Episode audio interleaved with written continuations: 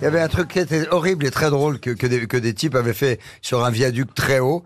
En général, on fait pas très attention. On laisse faire les gens qui s'occupent de vous, le harnais, euh, l'élastique, le crochet, etc.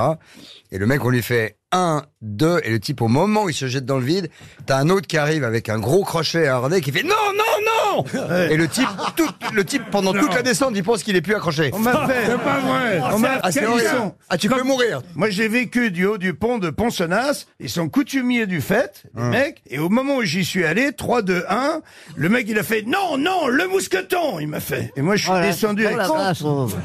J'ai perdu deux années de vie.